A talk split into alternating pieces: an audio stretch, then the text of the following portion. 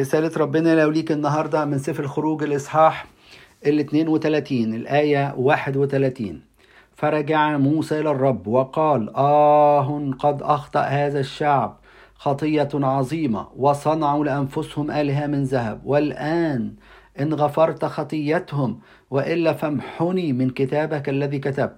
فقال الرب لموسى من أخطأ إلي أمحوه من كتابي. هنا بيورينا إزاي موسى كان شفيع عن الشعب. بالرغم أنه وبخ الشعب جدا وقال له فعلا يا رب الشعب أخطأ خطية عظيمة بس يا رب من فضلك اغفر خطيتهم. وإلا فامحني أنا من كتابك الذي كتبت.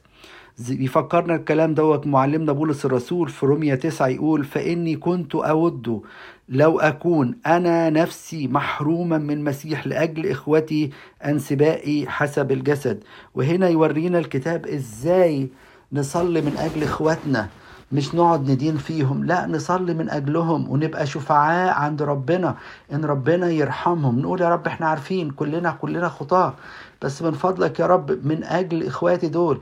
طبعا درجة موسى ودرجة بولس الرسول درجة عالية جدا. الواحد يطلب من ربنا لا امحو اسمي أنا رب من أجل إخواتي دول. أنا عارف دي درجة عالية لكن على الأقل تشفع من أجل إخواتك. لكن الآية الصعبة جدا اللي هي ربنا بيحذرني وبيحذرك النهاردة. بيقول بيقول كده هو. قال لموسى فقال الرب لموسى من أخطأ إلي أمحوه من كتابي. أحبائي خلي بالك.